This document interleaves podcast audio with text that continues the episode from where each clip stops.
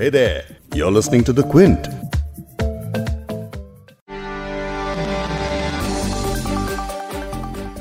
पिछले कई हफ्तों से सरहद पर विवाद के चलते तमाम निगाहें चीन के साथ हमारे तल्ख होते रिश्तों पर हैं लेकिन भारत का एक और पड़ोसी तनाव में है। तनाव तो उनकी अंदरूनी वजहों से है लेकिन उसका असर भारत के साथ उसके रिश्तों पर भी सीधे तौर पर पड़ता दिख रहा है। वो देश है नेपाल।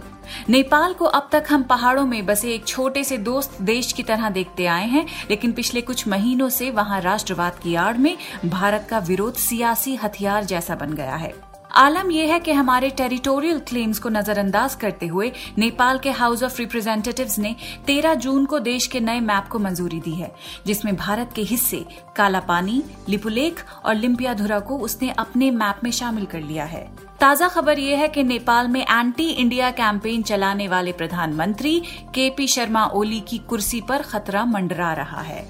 लेकिन इस बड़ी खबर के सुनते ही जो बड़ा सवाल दिल में आता है वो ये कि नेपाल में बदलते राजनीतिक हालात भारत पर क्या असर डालेंगे? इसी मुद्दे पर आज बात करेंगे इस पॉडकास्ट में। क्विंट हिंदी पर आप सुन रहे हैं बिग स्टोरी हिंदी, मैं हूँ फबेहा सैयद। भारत विरोध को अपनी सियासत का सबसे बड़ा हथियार बना चुके नेपाल के प्रधानमंत्री केपी शर्मा ओली पर इस्तीफा देने का दबाव है।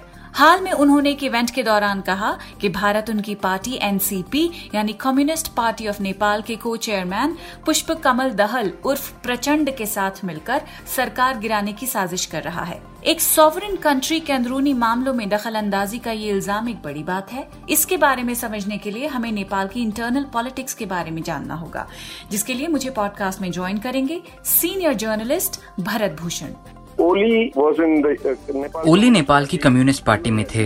यूनिफाइड मार्क्सिस्ट लेनिनिस्ट ये एक सोशल डेमोक्रेटिक पार्टी है। उस पार्टी में ओली एक मोनार्किस्ट की तरह जाने जाते हैं। दूसरी तरफ़ प्रचंड नेपाल को एक फेडरल रिपब्लिक बनाने के लिए राजशाही के खिलाफ इंसर्जेंसी को लीड कर रहे थे.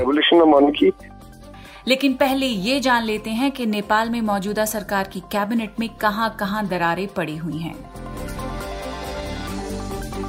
नेपाल की रूलिंग पार्टी इस वक्त साउथ एशिया की सबसे बड़ी कम्युनिस्ट पार्टी है, जिसका नाम है नेपाली कम्युनिस्ट पार्टी।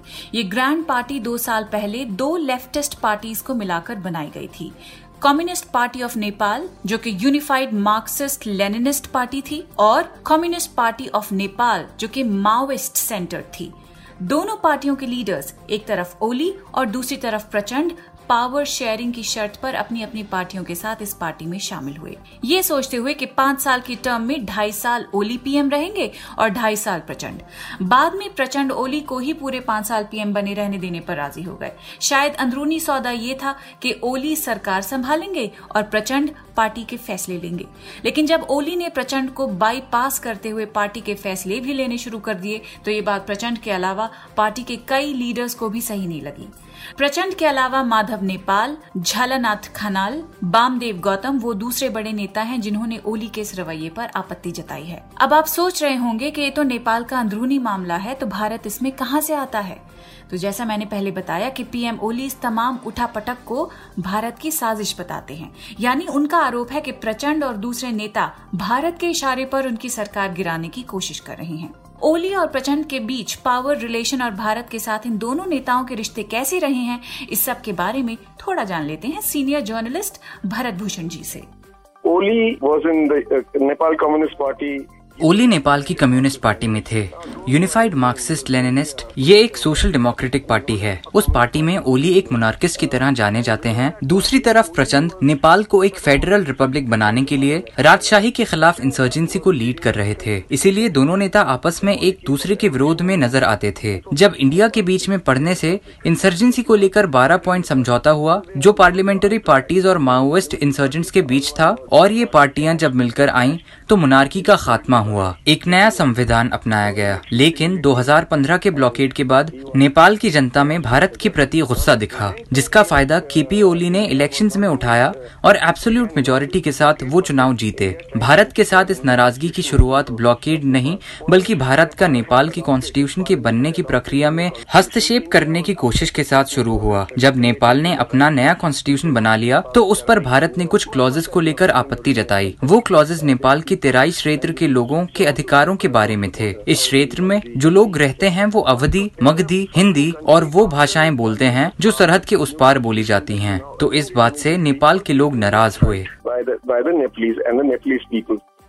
तो आप ये कह रहे हैं कि जिन भारत और नेपाल में रोटी बेटी का रिश्ता हुआ करता था वहाँ अब भारतीय मूल के नेपाली लोगों से भेदभाव हो रहा है। नेपाल के लोग होमोजीनियस नहीं हैं, बल्कि पहाड़ी और तेराई यानी मधेशी में बटे हुए हैं। मधेशी हमेशा से सेकंड क्लास सिटीजन की तरह ही माना जाता रहा है। लेकिन माओइस्ट रेवोल्यूशन और नए कॉन्स्टिट्यूशन के बनने के बाद अब उनके कई अधिकार नेपाल की पहाड़ी लोगों के जितने हैं। तो नेपाली लोगों को भारत का इंटरफेरेंस कॉन्स्टिट्यूशन मेकिंग प्रोसेस में सही नहीं लगा। वो इसीलिए क्योंकि उन्हें लगता है कि उनका संविधान साउथ एशिया में सबसे बेहतर है। तो इस वजह से नेपाल में भारत के खिलाफ एक सेंटिमेंट चला जिसका फ़ायदा ओली ने उठाया और वो पीएम बन गए। तो इस तरह ओली एंटी इंडिया सेंटिमेंट को रिप्रेजेंट करते हैं। एंटी इंडिया सेंटिमेंट दिलचस्प बात है कि ओली कभी भारत समर्थक कहे जाते थे। उन्नीस सौ छियानवे में भारत और नेपाल के बीच हुए ऐतिहासिक महाकाली संघी में ओली की बड़ी भूमिका मानी जाती है।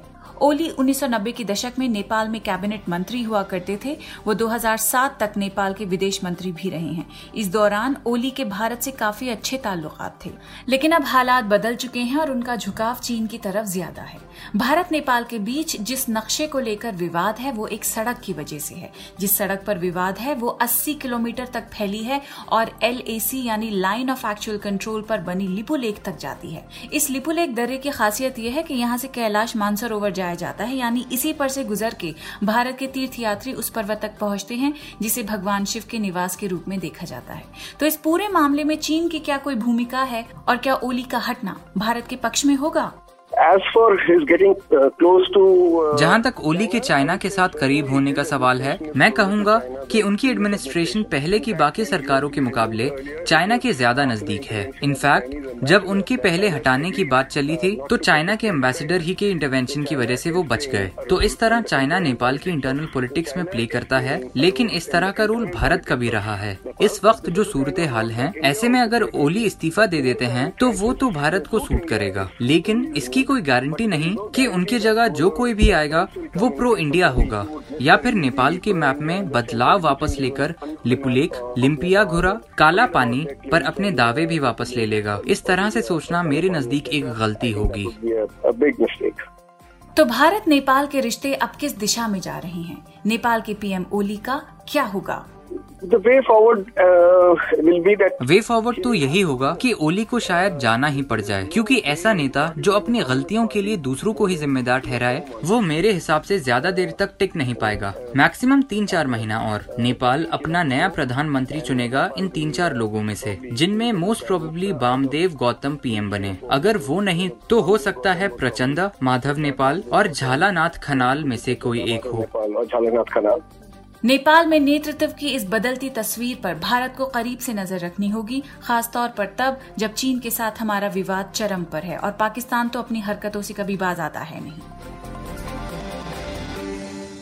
इस पॉडकास्ट के एडिटर है नीरज गुप्ता और इसे प्रोड्यूस किया है फबीहा सैयद ने। अगर आपको द बिग स्टोरी सुनना पसंद है तो क्विंट हिंदी की वेबसाइट पर लॉग ऑन कीजिए और हमारे पॉडकास्ट सेक्शन का मज़ा लीजिए।